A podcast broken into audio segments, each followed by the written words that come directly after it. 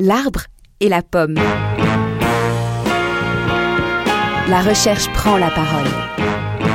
Avec TheConversation.fr et Moustique, The Audio Agency. Bonjour à tous, bonjour Didier Pourquerie. Bonjour Yves Bon Garçon. Alors, numéro de rentrée pour L'arbre et la pomme, le rendez-vous mensuel de TheConversation.fr et de Moustique, The Audio Agency. Numéro de rentrée à plus d'un titre, puisqu'il va être aujourd'hui question d'éducation, Didier. En effet, d'éducation, du système éducatif français plus précisément, dont on va se demander s'il est efficace, mais surtout s'il est réellement réformable ou transformable, puisque vous savez, c'est, c'est le mot de cette rentrée, transformation. Vaste et très vaste question. Et pour envisager cette vaste, épineuse et polémique question, vous avez convié devant nos micros trois experts que vous nous présentez. D'abord, Béatrice Mabillon-Bonfils. Bonjour. Bonjour. Vous êtes, euh, Béatrice, une auteure très régulière et très lue de The Conversation. Vous êtes professeure d'université en sociologie, euh, directrice du laboratoire euh, EMA, École Mutation Apprentissage à l'Université de Cergy-Pontoise. Euh, nous avons également avec nous euh, Philippe Ouattrelot. Bonjour. Bonjour. Bonjour euh, Philippe Ouattrelot. Vous avez aussi une double casquette. Vous êtes professeur agrégé de sciences économiques et sociales et en même temps professeur à, en temps partagé à l'ESP de Paris, c'est-à-dire que vous formez des enseignants. Et vous avez été président du Conseil national de l'innovation pour la réussite éducative, le CNIRE, euh, et vous avez écrit et vous écrivez beaucoup sur l'éducation, notamment sur votre blog Chronique Éducation. Et enfin, Laurent Fragerman. Bonjour Laurent. Bonjour. Laurent Feierman, vous avez une double casquette. En plus d'être un auteur de conversation, bien sûr, vous êtes historien et chercheur spécialisé de l'engagement enseignant au Centre d'histoire sociale du XXe siècle à l'Université Paris 1 et à l'Institut de recherche de la FSU. Bonjour à vous, bonjour à tous les trois. Aujourd'hui, dans L'arbre et la pomme, le système éducatif français est-il réformable? Bienvenue à tous. My conversations with you kept me inspired. The question of whether God is bound by the laws of science. Make America great again. L'espérance de vie qu'ils ont gagné, ils le perdent de dire con. Science and reason matter. L'école d'aujourd'hui n'est plus tout à fait celle que vous avez connue. Nos enfants ne savent plus lire, on leur apprend de plus en plus mal. Apprendre à lire aux enfants est la première tâche de l'école. François Mitterrand est élu président. L'arrivée de François Mitterrand au pouvoir, c'est le triomphe des enseignants socialistes. Deux revendications. Non aux établissements d'intérêt public, non à la fonctionnalisation des professeurs de l'enseignement privé. La gauche, revenue au gouvernement, fait de l'école une priorité. C'est pas une réforme idéologique, c'est pas fait pour bousculer euh, nos enfants, nos jeunes, c'est pour faire avancer les choses de façon positive et progressive. 12 ans plus tard, Xavier Darcos, ministre de l'Éducation nationale de Nicolas Sarkozy, veut revenir encore une fois aux fondamentaux, lire, écrire et compter. Ce n'est pas la peine de mettre des disciplines diverses si vous ne maîtrisez pas la langue. Quatre ans plus tard, nouveau président, changement de majorité et retour en arrière. Tiens, tiens, revoilà la semaine de 4 jours et demi. Les enfants de France n'ont pas assez d'école et quand on se dit ah ben ils réussissent pas bien, ils maîtrisent pas l'orthographe, mais pourquoi? On ne leur donne pas assez d'école. Décidément, en 50 ans, les débats autour de la scolarité demeurent toujours les mêmes. Alors, on vient de l'entendre, 40 années de tentatives de réformes ambitieuses ou erratiques ont conduit le système éducatif français à une impasse dont il peine aujourd'hui à se sortir. Euh, objet d'enjeux idéologiques sans cesse sous-jacents et de manœuvres politiques souvent à l'œuvre, l'éducation à la française est aujourd'hui clairement à la traîne et peine à s'adapter aux défis des grands bouleversements économiques mondiaux. Cette fièvre de la réforme, qui s'empare régulièrement des politiques et agite systématiquement la nation, est-elle une fatalité ou un paravent? Didier. Alors Béatrice Bimbion-Fils, euh, il y a une question simple qui se pose. Ce réformisme éducatif Est-ce que c'est une marotte française? Et si oui, pourquoi? Qu'est-ce qu'il cache? J'aimerais commencer avec euh, une remarque du spécialiste de l'apprentissage qui est Seymour Papert. Seymour Papert, il disait si un élève s'était endormi 100 ans et euh, qu'il se réveillait et qu'il aille à l'école un beau matin, au fond, il serait pas vraiment dépaysé. Donc, euh, j'ai envie de dire, effectivement, moult réformes, mais aucun changement dans l'école, ou très peu de changements dans l'école. En tout cas, pas de remise en question de la forme scolaire. Aucune des réformes ne met en question la forme transmissive, euh, la forme transmissive de l'école. Je parle de l'école ordinaire. Bien sûr qu'il y a des écoles et des enseignants qui réussissent. Mais l'école ordinaire, au fond, elle n'a pas vraiment changé. Elle change très peu. Et pourtant, elle est confrontée à toute une série de défis. Un défi global qui transforme euh, le, le, type de public euh, scolaire, un tournant numérique qui modifie la manière de dispenser les savoirs et de construire même même les savoirs, des inégalités euh, structurelles, sociales, ethniques, genrées qui traversent l'école, une crise de l'enseignement donc une crise de la forme transmissive, une crise de la verticalité dans une société de l'apprenance collective. Donc c'est cette question-là qui doit être au fond de ce que pourrait être le système scolaire, au fond, euh, l'idée que c'est une véritable révolution de pensée qu'il faudrait mettre en œuvre et pas quelques euh, réformes euh, successives. Donc c'est pas des réformes, c'est une véritable transformation, c'est ça Oui, c'est une véritable transformation, véritablement une révolution de pensée qui me semble utile. Le problème, c'est que le temps de l'école, c'est pas le temps électoral. Alors, vous avez donné dans The Conversation deux textes assez euh, percutants sur certains changements à apporter, à, notamment à la formation des enseignants. Alors, euh, est-ce que vous pourriez nous en dire euh, un mot? On en reparlera plus tard, mais est-ce que c'est ça que vous considérez comme la priorité? Et est-ce qu'il y en a d'autres? Avec le peu de temps que j'ai, j'aimerais exprimer trois leviers qui me semblent essentiels. Le premier levier, c'est effectivement le recrutement, pas seulement la formation, hein, le recrutement et la formation des enseignants tant qu'on considérera qu'il suffit d'être bon en anglais pour être un bon prof d'anglais, bon en maths pour être un bon prof en maths, finalement, on ne réussira pas à modifier de fond en comble le, système scolaire. Donc ça, c'est le premier temps. Recruter autrement les enseignants, on pourra développer sur le comment ensuite. Former autrement les enseignants, euh, puisque aujourd'hui, il y a un véritable, j'ai appelé ça dans The Conversation, scandale tranquille, dans la manière dont sont euh, formés les enseignants. Là aussi, on pourra y revenir. Ça, c'est le premier point. Le deuxième point, c'est qu'il y a énormément de travaux en sciences humaines et sociales sur la question éducative. Or, ces travaux, ils restent lettres mortes. Au fond, euh, je dirais même que la pédagogie, c'est le parent pauvre de l'école. Si on ouvre cette question en se disant qu'est-ce qu'on pourrait faire, bah, j'ai une première piste qui coûte pas cher finalement. Ça serait euh, d'organiser une collaboration entre euh, chercheurs et enseignants. Des deux côtés, il y a une véritable difficulté. Les enseignants ne lisent pas des travaux de chercheurs qui sont imbuvables, pour le dire vite, et les chercheurs eux-mêmes bah, euh, sont autonomes dans la manière de construire leurs objets scientifiques. L'idée, c'est non pas d'empêcher cette autonomie, mais par exemple de construire un site dans lequel émergeraient toutes les propositions des enseignants. De quoi ont-ils besoin euh, quelles questions ils se posent, et que les recherches qui existent pourraient leur permettre de récupérer ces, ces questions et d'y répondre, même en les transformant, c'est-à-dire produire un espace de collaboration en recherche. C'est comme ça que ça se passe à l'étranger, euh, Béatrice Mabilon euh, Alors, il y a des pays dans lesquels ça, les sciences de l'éducation, plus largement les sciences sociales, euh, les sciences humaines et sociales, sont beaucoup plus utilisées par les enseignants ce serait pas si compliqué à mettre en œuvre. Ce premier élément, il coûte pas cher. Le second élément, il coûterait beaucoup plus cher. Ça veut dire mettre dans l'emploi du temps des enseignants un certain nombre d'heures euh, qui euh, euh, leur permettrait de participer à des recherches collaboratives. Ça engendrerait à la fois d'avoir un regard décalé sur ses propres pratiques, ça engendrerait aussi que les chercheurs entendent les questions du terrain, parce qu'en fait, il y, a ce hiatus continuel entre les chercheurs qui disent qu'il y a des résistances des enseignants, ils savent bien que le redoublement c'est nul, ça n'a pas d'effet, ça a été évalué, pourtant ils veulent que les élèves redoublent. De leur côté, les enseignants qui disent mais leurs travaux ils sont euh, difficiles à lire, on comprend pas ce qu'ils veulent faire, etc. Si dans l'emploi du temps de tous les enseignants, et c'est aussi dans leur formation initiale, puisqu'on peut revenir sur la formation, hein, comment former, dans leur recrutement, les sciences humaines et sociales avaient une place. Dans leur formation des enseignants, il y a les pratiques collaboratives et les sciences humaines avaient une place, alors peut-être qu'on pourrait essayer de construire ensemble un nouveau système éducatif, parce qu'une véritablement une autre école s'impose pour nos enfants. On a l'impression, en vous entendant, que le mot clé là, c'est construire ensemble, c'est-à-dire que on a, on déconnecte pas euh, une volonté, euh, par exemple politique ou une volonté euh, catégorielle, mais on travaille tous ensemble, c'est ça?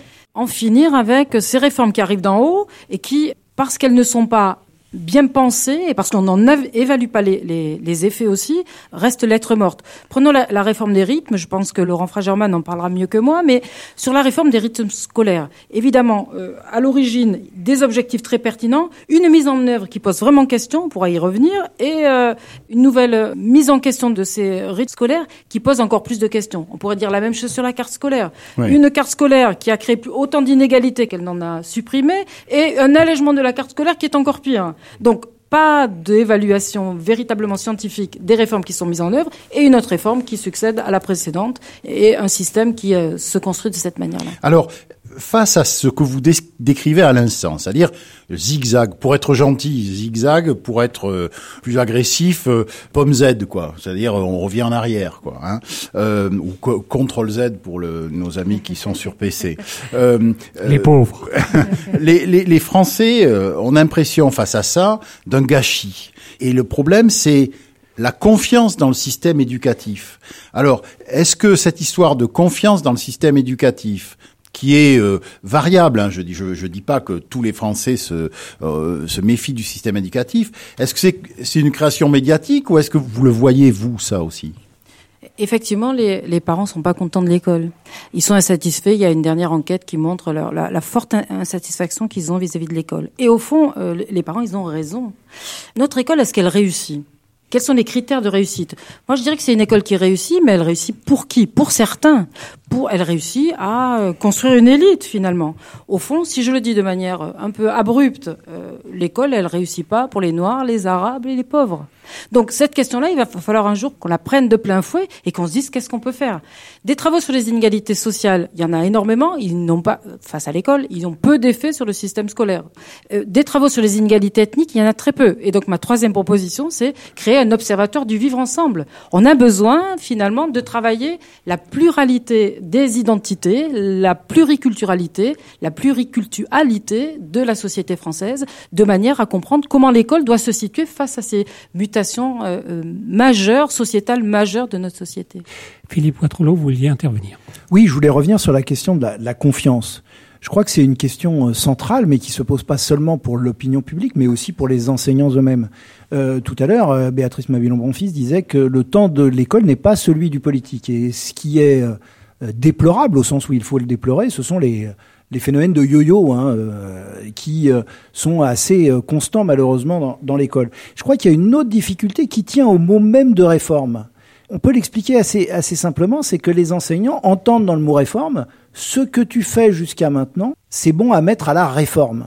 Hmm. Autrement dit, le problème, c'est de prendre pour soi ce qui est d'abord et avant tout une critique du système. Moi, j'utilise une métaphore euh, qui vaut ce qu'elle vaut, qui est, qui est, de dire que euh, voilà, les, les, musiciens de l'orchestre du Titanic euh, continuaient à jouer du mieux qu'ils pouvaient, mais le bateau était en train de couler. On peut faire son métier le mieux possible, mais dans un système qui dysfonctionne. Ce système de réforme qui revient sans arrêt dans l'éducation, est-ce qu'il n'y a pas une espèce de réflexivité jacobine euh, classique en France, en fait, à peu près sur tous les sujets? Oui, il y a, y, a, y a, deux aspects, mais je pense que Laurent Fragerman y, reviendra lui aussi. Euh, il y a à la fois le, le fait que euh, il y a une sorte de fantasme euh, Jules Ferriesque, euh, on pourrait le, nommer ainsi, qui consiste à, considérer que euh, ce qu'on va décider rue de Grenelle, dans les bureaux du, du ministère, va redescendre impeccablement jusqu'à la moindre salle de classe. Bon, ça, c'est effectivement une erreur et un pur fantasme. Hein, et bien sûr, il faut plutôt raisonner à partir de, de la base. C'est-à-dire l'éducation est un instrument de pouvoir. Voilà, exactement. Alors qu'on sait bien que ce qui est au cœur de de la situation de la, réflexion, c'est ce qui se passe dans la salle de classe. Et comme le disait très bien euh, euh, Béatrice euh, Mavillon-Bonfils, c'est quelque chose qui bouge très peu. La, forme scolaire, la pédagogie, c'est la boîte noire du système éducatif. Tout le reste peut changer, les structures peuvent changer. La pédagogie, ça change très doucement. Un mot, Laurent Frangerman. Oui, moi je voulais donc deux questions à Béatrice Mabilon-Bonfils. La première sur la finalité de la transformation que vous préconisez, et aller préciser un petit peu, parce que j'ai le sentiment que euh, bon, François de Singly, par exemple, dit que dans l'attente des familles vis-à-vis de leurs enfants, il y a euh, d'un côté le bien-être et de l'autre la réussite matérielle, l'intégration dans la société. Euh, j'ai le sentiment, voilà, comment vous positionnez par rapport à ça J'ai l'impression que ces notions de bien-être sont importantes pour vous. Et une remarque, question, la forme, vous avez, je suis bien sûr d'accord avec ce que vous avez dit sur la forme scolaire qui a peu changé. Euh, et en même temps, ce qui me frappe, c'est qu'elle touche beaucoup plus de public qu'auparavant. Euh, moi, je, au départ, je suis historien. Dans les années 1950, on faisait quand même passer des tests de quotient intellectuel hein, très tôt pour euh, dire à un certain nombre d'enfants qu'ils n'étaient pas aptes à aller à l'école. Hein. et donc, il y avait des publics qu'on ne se préoccupe. Voilà, il y avait cette préoccupation-là qui n'existait pas. Donc, peut-être même, on pourrait dire finalement, la forme scolaire, à force d'avoir voulu inclure de nouveaux publics, de toucher absolument tous les élèves, elle est aussi dans cette difficulté. Euh, donc, voilà, c'est une question que je vous soumets, euh, votre interprétation sur ce phénomène. Et juste une toute petite remarque. C'est vrai que sur la confiance par rapport à ce que vient de dire Philippe Poitrelot. Euh, quand on lit dans le dernier journal du syndicat des personnels de, l'éducation nationale, de direction, donc les puissants chefs d'établissement, euh, qu'il y a des esprits divagants au niveau du ministère qui font, qui ont fait le brevet, le dernier brevet du collège. Bon, je passe sur les détails, mais on se dit, il y a un manque de confiance à tous les niveaux dans cette institution. Béatrice. Merci beaucoup de, de, de, ces questions. Alors, sur le premier point, école du bien-être, école du bonheur. Alors, ça tombe bien parce qu'on crée la chaire du bonheur à l'université de, de, de Cergy, ou bien euh, école de la réussite. Au fond, c'est que les, les, deux objectifs, évidemment, ils sont pas antinomiques. C'est que euh, si euh, l'école peut euh, devenir une école de la bienveillance, à la fois pour les enseignants et pour les élèves. On, on sait à quel point il est difficile aujourd'hui d'être enseignant. Les épreuves au quotidien sont très complexes à vivre. De fait, le, le nombre de démissions euh, s'accroît fortement. Euh, on, il y a une pénurie du recrutement, donc il y a une véritable souffrance scolaire de la part des, de, de la part des enseignants. Et les travaux qu'on a menés dans notre laboratoire montrent aussi une forte souffrance scolaire de la part des élèves. Et pas seulement des élèves en échec scolaire, parfois des élèves sous pression, en réussite, mais sous Il y a multiplicité de formes de souffrance. Donc l'idée, c'est que les deux objectifs doivent se combiner. Sauf qu'aujourd'hui, l'école, c'est un lieu d'inégalité sociale. Et les inégalités sociales ont plutôt tendance à augmenter qu'à diminuer. Euh, d'inégalité, évidemment, euh, genrée et d'inégalité euh, euh, sexuelle.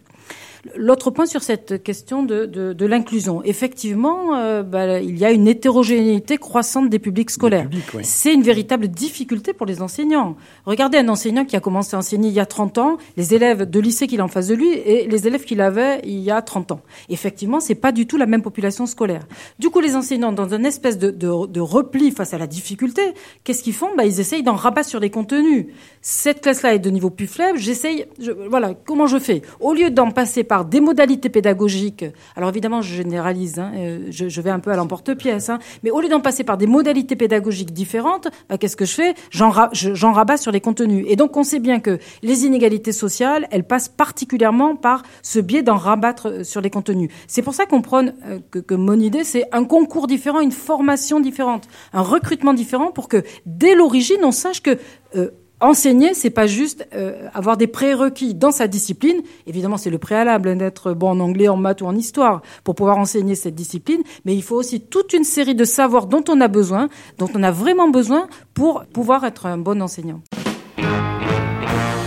Dans ce collège marseillais, on lève la main, on pose des questions et on y répond. On essaie d'instaurer la discipline et le respect. Nous sommes dans l'un des quartiers les plus défavorisés de Marseille. La plupart des élèves sont boursiers. Ce collège fait partie du nouveau réseau d'éducation ultra prioritaire et bénéficie de ce fait de certains aménagements. Regarde, on va faire ça. On va faire ça. Euh, avant euh, la réforme, on avait 40% d'élèves qui réussissaient leurs examens, à peine 50% d'élèves qui allaient au lycée. Maintenant, on a 70 voire plus les bonnes années d'élèves qui réussissent leur examen et on a 100% d'élèves qui vont au lycée, en général, d'autres en professionnel. Donc, le fait d'avoir ces moyens complémentaires en enseignement euh, prioritaire, plus l'implication, la réflexion des équipes sur des méthodes pédagogiques innovantes, permettent d'améliorer le parcours euh, scolaire des élèves. Alors vous venez de l'entendre avec ce principal du collège Jean Moulin des quartiers nord de Marseille, des méthodes pédagogiques innovantes qui permettent d'améliorer les parcours scolaires des élèves. Le mot magique est lancé, innovation. Il est vrai que l'école française, fascinée depuis toujours par le savoir et soucieuse d'égalité, est aujourd'hui pointée dans nombre d'études internationales, dont la fameuse PISA, comme une véritable machine à produire du retard et de l'inégalité. Alors, innovation, oui, mais il est temps, mais quelles innovations? Alors Philippe Poitrelot, euh, on a vu à l'instant l'obsession de la réforme, et puis en même temps, on voit euh, mettre en avant très régulièrement, comme dans ce reportage, des bonnes pratiques, comme on dit aujourd'hui, des innovations, des choses qui changent. Quel est l'équilibre qu'on peut trouver entre cette réforme dont on a vu que c'était souvent centralisé, et puis euh, l'innovation éducative, la conduite du changement général et l'innovation éducative? Comment ça s'articule tout ça? Alors déjà, j'ai envie de, dire que euh, on, fait une, une série de, mots piégés parce qu'après le mot réforme, qui était effectivement un mot piégé, le mot innovation, elle est tout autant.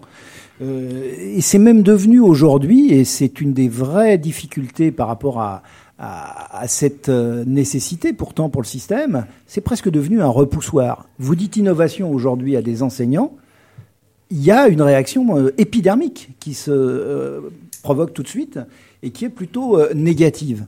Parce que, en effet, et ça renvoie à la question que vous me posez, qui est celle de, la conduite du changement, euh, l'innovation, c'est devenu euh, un, vocabulaire, un mot qui est celui de, de l'injonction technocratique. Il faut, il faut innover. c'est ressenti comme quelque chose qui est presque de, de l'ordre de, euh, euh, de la nécessité. ça renvoie à un vocabulaire presque managérial aussi. Bon. Et puis il y a aussi, j'ouvre une toute petite parenthèse, mais je la referme très vite. Il y a aussi toute un, une image associée à l'innovation qui est celle d'un d'un enseignant relativement rebelle, isolé, qui, se, qui, qui, est en lutte contre le système, ou bien encore d'une innovation qui se développerait euh, bah, dans l'enseignement euh, privé, euh, le hors contrat qui se développe beaucoup en ce moment. Donc je referme ma parenthèse, mais tout ça fait que le mot innovation et la belle idée de l'innovation, elle est extrêmement difficile à entendre. Et donc, pour répondre maintenant précisément à hmm. votre question, c'est le problème de la conduite du, du changement. Si c'est quelque chose, pour reprendre les, le vocabulaire de Béatrice Mabillon-Bonfils tout à l'heure, qui est top-down, qui tombe du haut et qui va vers le bas, bah, c'est sûr que là, on s'expose au problème. Euh, à l'inverse, euh, il faut concevoir plutôt l'innovation comme quelque chose qui va d'abord être plutôt collectif qu'individuel, quelque chose qui est plutôt de l'ordre de, euh, euh j'irais, une recherche permanente. Rien de pire que l'enseignant innovant qui croit avoir trouvé la solution à, lui tout seul et qui n'en changerait plus. Le doute permanent, le questionnement fait partie même de cette dimension. C'est pour ça que dans le rapport que vous citiez tout à l'heure du Conseil national de l'innovation, nous euh, euh, promouvons plutôt l'idée de recherche, d'expérimentation, plutôt que d'innovation au sens strict, parce que euh, c'est le premier titre que nous avions donné à ce rapport, enfin le, premier chapitre de ce rapport, les pièges et leviers d'innovation. voilà, il y a, beaucoup de, de dangers avec ce mot. Alors, on parle là d'innovation et vous parlez, vous, vous répondez recherche, c'est-à-dire un peu comme Béatrice Mabillon, mon fils, vous dites, il faut que ça travaille ensemble mieux, la recherche et le terrain. C'est-à-dire que ça se, on, fasse mettre, mais de, de, quelles innovations réelles et utiles, si on vous pose la question euh, aujourd'hui, le système éducatif euh, français a-t-il besoin en priorité? Parce que on a l'impression quand même, si je vous pose cette question, c'est qu'on a l'impression quand même que autour comme vous l'avez dit, autour du système éducatif, c'est-à-dire le reste de la société, il se passe beaucoup de choses qui innovent, c'est-à-dire ça innove en permanence. Mmh. Et donc, euh, euh, comment est-ce que l'école peut être euh, aussi un lieu d'innovation en bonne harmonie avec la société? Alors, il y a plusieurs questions dans, dans ce que vous me demandez. D'abord sur la question du, du, du meilleur lieu pour innover. Moi, je crois que le meilleur lieu, c'est le plus près possible du terrain, c'est-à-dire l'établissement. Nous euh, développons dans le, rapport l'idée que c'est au niveau de l'établissement ou du bassin, en tout cas, qu'il faut euh, euh, situer cette démarche d'innovation ou en tout cas d'expérimentation. Ça, c'est déjà un, premier point. Et, d'ailleurs, c'est intéressant aussi par rapport à, la, la, question qui était posée tout à l'heure sur la relation avec la recherche. les chercheurs, il faut aussi qu'ils soient capables de venir sur le terrain euh, auprès des, enseignants. Et c'est peut-être là qu'on aura un véritable euh, dialogue fertile. Alors, sur euh, l'autre point, c'est-à-dire, finalement, je, je, retransforme votre question, innover, pourquoi faire? Voilà. Alors, bon, innover pour le plaisir d'innover, ça n'a pas de sens. ça, ça, ne rime à rien. nous, on avait donné un titre donc dans, dans ce Conseil national de l'innovation D'ailleurs, au niveau de la démarche, on avait commencé par le titre avant de, euh, poursuivre ensuite euh, la réflexion. C'était mis d'accord sur le titre. Le titre, c'était Innover pour une école plus juste et plus efficace. La question de la justice sociale, elle est centrale. On évoquait tout à l'heure le rapport PISA. La France est un des pays où le poids de l'origine sociale est le plus important dans la réussite scolaire. Cela n'est pas acceptable. Il faut donc travailler dans un sens qui aille vers plus de justice sociale. Et donc toute la réflexion sur la pédagogie, toute la réflexion sur l'organisation des établissements, l'organisation du système éducatif doit aller dans le sens de une pédagogie plus explicite, plus de partenariats, euh, des transitions plus, euh, plus faciles entre les niveaux, etc., euh, une coéducation. Tous ces éléments doivent être au service d'une euh, justice sociale plus grande. Alors vous avez dit euh, l'innovation, le creuset, c'est l'établissement ou le bassin de population autour euh, de deux ou trois établissements. Je ne sais pas. voilà, c'est ça, à peu près. L'autonomie dont on parle beaucoup ces jours-ci avec euh, avec Jean-Michel Blanquer, le nouveau ministre, c'est un atout dans ce contexte où l'innovation, elle doit être un peu centralisée? Encore troisième mot piégé le mot autonomie, euh, il en va de l'autonomie comme du cholestérol, il y en a du bon et du mauvais. Euh, ça peut être euh, l'autonomie du chef d'établissement manager ou ça peut être l'autonomie des équipes éducatives. Je pense que si le chef d'établissement est considéré comme un petit manager qui va, d'une certaine manière, normer, imposer des, des, pratiques, etc., on n'est on n'est pas sorti de l'auberge. il me semble beaucoup plus important que les euh, chefs d'établissement soient des facilitateurs, qui, qui soient ceux qui permettent aux équipes, aux collectifs d'enseignants, de construire de la compétence collective, de construire de la réflexion. Et euh, ça suppose aussi, par exemple, c'est une des propositions qu'on fait, je crois que c'est euh, la 5, dans les, les 10 propositions qu'on fait dans, le Conseil national de l'innovation, c'est euh, de ménager des, des, espaces et des temps dans l'emploi du temps, dans les établissements, pour justement travailler euh, collectivement. Donc euh, cette autonomie-là, oui, mais si c'est une autonomie où euh, on, reste dans une logique strictement managériale, je ne pense pas qu'on atteigne l'objectif. Juste pour souligner que ce que vous dites là, Philippe Poitrelot, la question du temps, vous en avez déjà parlé, Béatrice Mabillon, c'est-à-dire donner du temps pour la recherche, du temps pour l'innovation, du temps pour l'expérimentation au sein des journées, ça paraît central pour tout le monde. Quoi. Donc euh, c'est un point important. Laurent Fragerman, vous aviez une question à poser à Philippe Watrelot je crains que les valeurs de justice sociale que vous avez mises en avant euh, soient en recul quand on regarde les sondages, aussi bien sur les questions d'école, hein, je reste là-dessus, aussi bien du point de vue des attentes des parents euh, que des attentes euh, des enseignants. Hein. C'est une des difficultés, il me semble, se mettre d'accord sur les finalités du changement. juste deux questions, c'est vous avez parlé de l'établissement au niveau de l'accompagnement. Qu'est-ce que vous en pensez L'idée d'accompagner, parce que moi des fois, je pense que la question de la formation initiale hein, des enseignants est évidemment fondamentale. Euh, mais quelquefois on va dire voilà, il faut former les enseignants et ça va mieux se passer. Et l'idée de bonne pratique, de même, c'est toujours un vocabulaire qui va me, me déranger un petit peu, euh, même si je comprends bien l'intention derrière. Mmh. Donc c'est pour ça que euh, qu'est-ce qu'on pense de l'accompagnement, de ce qui se passe dans d'autres secteurs que l'éducation. Mmh. On va faire des réunions de supervision de pratique, on va faire quelque chose de non hiérarchisé, mais avec des gens extérieurs. Voilà. Par exemple, les, les, groupes Balint, là c'est la psychanalyse appliquée à l'éducation, on fait des groupes. Est-ce que c'est quelque chose qui vous paraît aujourd'hui faire partie de la solution un petit peu marginal, parce que je crois que numériquement c'est marginal. Et donc voilà, un peu une question là-dessus. Alors, sur euh, le, terme bonne pratique, qui est un terme effectivement euh, très managérial lui aussi, mmh. euh, je crois que c'est quelque chose qui qui est plutôt un terme repoussoir hein, également. Et il y, a cette idée effectivement d'une sorte de, travail prescrit qui, moi, me semble extrêmement dommageable. Euh, j'aime beaucoup cette phrase qu'avait euh, donc euh, formulée Françoise Lantôme, que vous, connaissez sans doute, hein, sociologue et, qui a, beaucoup travaillé également sur, sur les enseignants et qui, qui, dit moins prescrire l'idéal et mieux s'appuyer sur l'existant. Moi, je, je, pense sincèrement que, en fait, euh, quand on raisonne en termes de, de bonnes pratiques, on, on oublie que l'expertise, elle est d'abord et avant tout chez chaque enseignant. Et si je prône euh, le travail au niveau de l'établissement, c'est d'abord parce qu'il s'agit de trouver des solutions et des réponses locales et les plus adaptées à des situations euh, particulières, et pas forcément euh, de euh, d'implanter des, des, des, modèles qui viendraient d'ailleurs. Là, je crois qu'on se tromperait lourdement. Béatrice Mavillon Bonfils. Oui, si je peux ajouter pour relayer euh, tout à fait ces propos que je, que je partage, c'est à la fois autonomie des équipes pédagogiques, mais aussi ouverture.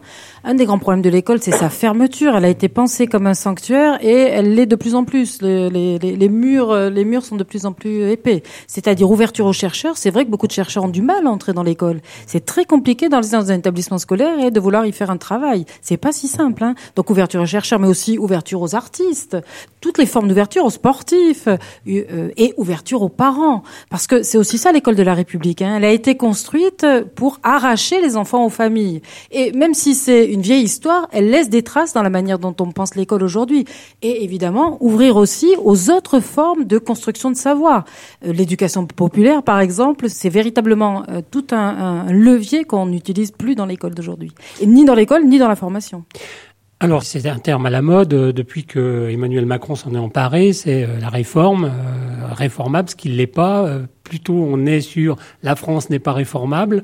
Il faut lui proposer une grande idée. Est-ce que là aussi l'école ne souffre pas de réformisme ou de réforme? Alors et, qu'il ne faut pas lui présenter un, un, un grand plan, j'allais dire presque un Grenelle de l'éducation qu'il faut refonder euh, intégralement en y associant toute la nation euh Le système éducatif fait des réformes, la médecine fait des progrès. C'est pas de moi, c'est de Philippe Mérieux. J'aime beaucoup cette euh, formule. J'aime beaucoup Philippe Mérieux aussi. Et j'ai beaucoup de, méfiance, comme je le disais tout à l'heure, hein, en parlant des réformes impeccablement venues d'en haut qui descendraient jusqu'en bas. J'ai beaucoup de méfiance sur cette idée de, de réforme peut-être un, autre fantasme qui est celui du basisme, mais je, pense sincèrement que euh, ce qui va permettre à l'école euh, d'évoluer, c'est plutôt ces transformations à bas bruit, comme on dit euh, dans le langage de la cybernétique, plutôt que des, des grandes décisions venues d'en haut. Ça, c'est quelque chose qui me semble quand même plus efficace au final. En même temps, l'école laïque et obligatoire de Jules Ferry, euh, c'était une grande idée visionnaire, euh, a priori inapplicable à l'époque.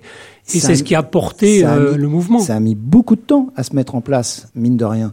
Et donc c'est aussi ce pari sur le temps qu'il faut faire.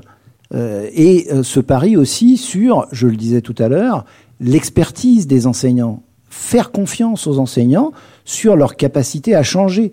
Euh, la représentation, l'image qu'on a trop souvent des enseignants, c'est celle de, personnes qui seraient euh, rétives à tout changement, euh, etc. C'est faux. C'est faux. Moi, j'ai été aussi, avant d'être président du Conseil national de l'innovation, président d'un mouvement pédagogique, le CRAP qui est pédagogique, et des enseignants qui, bougent, qui, qui, se questionnent, qui, qui font évoluer leurs pratiques. je peux vous en citer des centaines quand un collège réussit à faire plus qu'un autre, c'est jamais un problème. C'est quand un autre fait moins qu'un autre que c'est un problème. Or, aujourd'hui, de toute façon, vous l'avez dit vous-même en commençant, le système a des inégalités. Donc, mhm. si c'était si bien que cela, il n'y aurait pas les inégalités aujourd'hui. Ce qui permet de lutter contre les inégalités, c'est de tirer tout le monde vers le haut et de laisser tout le monde pouvoir développer son projet. Et quand un, moi, j'ai souvent vu dans ma carrière précédente, de recteur en particulier, j'ai souvent vu deux établissements avec les mêmes caractéristiques sociales et culturelles avoir deux sorts complètement différents. Un qui va bien, un qui va mal. Dans un cas parce qu'il y a une équipe éducative qui a des projets, dans l'autre parce que mm. euh, ça ne s'est pas produit. Donc quand il arrive une chose pareille, on doit soutenir celui qui ne va pas bien. Donc l'autonomie, elle est au service de la lutte contre les inégalités. Donc plutôt avoir envie de faire plus que de euh, d'empêcher ceux qui peuvent faire plus de le faire. Exactement, même raisonnement pour les élèves que mm. pour les établissements. Quand, quand quelque chose ne va pas, on encore plus. Donc c'est ça aussi de faire de la différenciation. Alors Jean-Michel Blanquer, le ministre de l'Éducation, le martelait sur RTL dès sa nomination fin mai. L'autonomie, c'est lutter contre les inégalités et c'est ça, faire de la différenciation. Autonomie, différenciation, parcours scolaire adapté aux réalités et aux individus. Les solutions sont avancées avec appel répété au bon sens, à la mobilisation citoyenne et pourquoi pas même au bénévolat. Mais qu'en pensent les enseignants? Où se situent-ils dans cette grande ambition réformatrice? Alors, on a la chance d'avoir aujourd'hui avec nous euh, Laurent Fragerman et, euh, qui étudie euh, justement cette cette population d'enseignants, ce qui bouge chez eux, etc. Alors, Laurent, au cœur de ce qu'on vient d'entendre, il y a donc les les enseignants et dans quel état d'esprit ils sont aujourd'hui dans notre pays? J'avais prévu de valoriser mon, mon angle d'attaque en disant que les enseignants ils sont au cœur, etc. Puis je vois que c'est pas nécessaire, donc je passe. Euh, c'est vrai que l'attitude des profs, euh, des professionnels de l'enseignement, elle est fondamentale parce que c'est un type de, de, métier. On va pas changer un logiciel. Enfin voilà, on a peu de prises. Il faut absolument que par en bas, donc ça renforce encore ce que vous avez dit tout à l'heure, Madame Mabilon Bonfils. Il faut absolument que par en bas, euh, les enseignants s'emparent du changement nécessaire. Alors il y a, bon, j'insiste pas, il y a une méfiance sur le changement venu d'en haut. Il y a une méfiance sur toutes les institutions, hein, euh, même les syndicats. Euh, c'est à la fois leur force, les syndicats, d'être une institution, et c'est aussi, euh, ils sont victimes de cette méfiance comme les autres. Hein. Donc, tout discours, des, ça ne veut pas dire que c'est légitime. Hein, je décris, mais ça pose de vraies questions parce que du coup, le, discours descendant est, est, vite délégitimé. Il n'est pas légitimé. Alors, il est délégitimé au nom d'une expérience. Hein, c'est tout le problème d'une recherche, d'ailleurs, d'une recherche collaborative, faire dialoguer ensemble. Vous avez raison. Recherche et les, les professionnels de terrain, ça signifie donc partir quelquefois d'autres, euh, d'un autre angle sur la question, de l'angle qui intéresse les professionnels. Euh, ce qui ne veut pas dire qu'ils soient les seuls à avoir raison, mais il faut en prendre, euh, il faut en tenir compte. voilà, donc il y a ce euh, il y a cet aspect-là. Euh, je pense que les, les enseignants euh, aujourd'hui euh, sont dans une, maîtrise mal les débats pédagogiques. Hein, Là-dessus, on est d'accord. Et c'est assez frappant. Hein. On, avec une, toute une équipe, on allait dans des établissements de tous les niveaux et euh, dans le questionnaire, on leur demandait bon, bah alors vous situez plutôt où instruction ou éducation? Quelles sont les grandes valeurs de... voilà. On arrivait naïvement avec ça. Et alors en général, c'était un peu des deux. Hein. les bon, jours pairs, les jours impairs. Voilà, ça ne, c'est des questions qui ne marchent pas. C'est-à-dire que quand euh, on, baigne, y compris en lisant la, presse, on baigne dans ce référentiel, et en fait, il n'est pas euh, celui, euh, il n'est pas pertinent pour les enseignants. Donc ça, c'est un, premier point. Par contre, évidemment, si on les interroge sur des aspects concrets, là, ils ont un avis, ils ont des valeurs, bien sûr, derrière, mais c'est beaucoup plus. Alors, c'est difficile. Il y a, par exemple, le ministre évoquait la différenciation. dans la réalité, c'est un objet de débat dans la profession. Il y a des enseignants qui peuvent estimer que la différenciation, bah, on leur demande de faire un traitement individuel pour 35 euh, élèves, c'est un petit peu exagéré. Vous voyez, comment partir des individus et en même temps impulser des choses. Hein. J'ai pas de recette miracle, mais je pense qu'il faut bien voir que euh, puisque les enseignants n'ont pas de, ces grandes valeurs, ce qui est fondamental pour eux, c'est le pragmatisme. On peut le prendre négativement, on peut dire ah ils n'ont plus les, les valeurs, la structure de pensée des années 70-80 où il y avait dans les salles de profs des véritables batailles rangées quelquefois entre les euh, les différentes conceptions. Ça n'est plus le cas ou très rarement il y a beaucoup de pragmatisme. Ça laisse donc une démarche d'action très importante, euh, mais ça veut dire aussi qu'au nom de ce pragmatisme, on peut refuser des choses qui sont justes socialement, hein, bien sûr. Hein, c'est l'envers de la médaille. Je finirai sur l'idée que la crispation possible parce que c'est souvent comme ça qu'on désigne les enseignants. Ce qui prouve bien on, euh, ils sont pas vus comme une force motrice. Eux-mêmes je trouve alors là-dessus c'est ça peut être objet de débat mais je trouve que globalement ils ont du mal dans les établissements à s'emparer euh, à reprendre le contrôle de leur métier à être force de proposition qu'il y a cette difficulté là du, corps aujourd'hui. Et donc ce qui fait qu'en termes d'autonomie ça l'autonomie dont vous parlez celle des équipes enseignantes elle est d'autant plus difficile si les enseignants ne, ne, sont pas à la hauteur de cette exigence. Enfin, si s'ils réussissent pas ça problème. je pense que vous allez réagir. C'est un, vrai débat. Donc, il y a souvent crispation quand l'identité professionnelle se sent menacée. Je prends l'exemple des professeurs des écoles. Si on leur dit la syllabique, c'est la bonne méthode, moi je connais rien, hein, mais je vous dis juste que les enseignants, les professeurs des écoles ont envie qu'on reconnaisse leur expertise sur la façon d'apprendre à lire. Alors, justement, quand on entend, quand on vous entend parler, il y a à la fois ce mot de pragmatisme, c'est-à-dire euh, ils sont sur le terrain en permanence. C'est un terrain, vous l'avez dit tout à l'heure, Béatrice Mabillon, mon fils, assez stressant quand même. Mm. Donc, quand on est dans une position de stress, on n'est pas forcément dans une position agréable pour ou mm. idéale pour innover. Mais est-ce qu'ils sont prêts à entendre j'allais dire des injonctions, mais c'est pas des injonctions, mais euh, les demandes de la société pour changer leurs pratiques, justement? Alors, je pense que d'abord, il faut s'interroger sur le sens des réformes. C'est-à-dire, une réforme n'est pas automatiquement positive parce qu'elle vient de, euh, parce qu'elle est proposée. Hein. Donc, euh, il y a aussi un esprit critique assez développé dans, la profession. Euh, si on repart du, fond, il y a pourquoi on enseigne. Les enseignants ne choisissent pas ce métier par hasard. ils ont des préoccupations corporatives, etc. Hein, bien sûr, mais ils ont envie que leurs élèves réussissent. Hein. Alors, si on part de là, si on actionne ce levier, oui, il y a des possibilités de changement. C'est-à-dire, si on montre que les idées proposées vont dans ce sens-là. Et si on construit avec eux. Donc oui, il y a, je pense qu'il y a vraiment quelque chose d'important. D'ailleurs, quand on interroge les enseignants, si on leur demande qu'est-ce que vous pensez du système scolaire, du ministère, alors là, ils sont dépressifs, c'est terrible. On a des chiffres catastrophiques. et à côté de ça, vous avez des baromètres du bonheur au travail. Et alors là, les enseignants sont dans le vraiment dans le palmarès tout en haut. C'est le contraste est, saisissant. C'est-à-dire vraiment de donc ils sont motivés, ils ont une forte motivation, mais ils ont une forte résistance à la structure, c'est ça? Je pense d'abord euh, quand on choisit ce métier, justement, on choisit peut-être, enfin pas tous, mais un certain nombre choisissent aussi un métier où il y a moins de, de cadres institutionnels. Euh, mais ça ne veut pas dire qu'on n'est pas normé. Euh, on est quand même sous on parce que je suis enseignant moi-même, on est sous le regard des élèves en permanence, on est sous le regard des collègues dans la réalité, tout le monde sait tout, le, CPE, le chef d'établissement, tout le monde sait tout d'une manière qui peut être déformée, donc on n'est pas seul hein, dans la réalité, c'est ambigu. Donc je crois que euh, la question, là, je, je, voudrais juste ajouter quelque chose, c'est que sur le sens des réformes, euh, il y a une difficulté aussi, c'est qu'il y a un, récit de la réforme qui a été euh, proposé, et ce récit de la réforme, il a été fragilisé ces dernières années parce que pendant des années, on a dit, bah, finalement, les élèves progressent, Hein, on fait des changements, les élèves progressent. Euh, D'ailleurs, il y a eu toute une polémique dans les années 90 pour dire, bah, de toute façon, non, les, les, enseignants se rendent pas compte, mais les, élèves progressent. Et puis ensuite, le premier acteur de poids qui l'a signalé, même si c'était déjà c'est Antoine Pro. Hein. Euh, il y a un recul actuellement hein, sur des questions comme l'orthographe, les maths, etc. On est un peu en difficulté. Et je crois que maintenant, on est aussi dans cette difficulté-là, c'est-à-dire quel changement, quelle réforme, c'est-à-dire euh, est-ce que il y a des difficultés actuelles parce qu'on n'est pas allé assez loin dans le sens proposé, ou est-ce que c'est parce qu'on voilà, euh, il y, a, je pense, ce débat-là. Je terminerai là-dessus. Vous vouliez intervenir Oui, je crois qu'il y, a quelque chose qui est à prendre en considération. C'est une sorte de biais de, lecture. Euh, les enseignants sont des, euh, des hommes et des femmes du verbe. Et donc, il y a un décalage important entre un discours qui s'est construit souvent euh, très, très tôt, dès leur entrée, voire même dès leur passé dans, de lycéens, de collégiens, etc., et des pratiques et donc, euh, si vous vous attardez uniquement sur le discours des enseignants, vous allez avoir un discours euh, très construit et quelquefois souvent euh, sur le mode de la déploration. Et puis, à côté de ça, bah, il y a des pratiques enseignantes qui, je le répète, sont par la nécessité même en train de changer. Et donc, considérer que...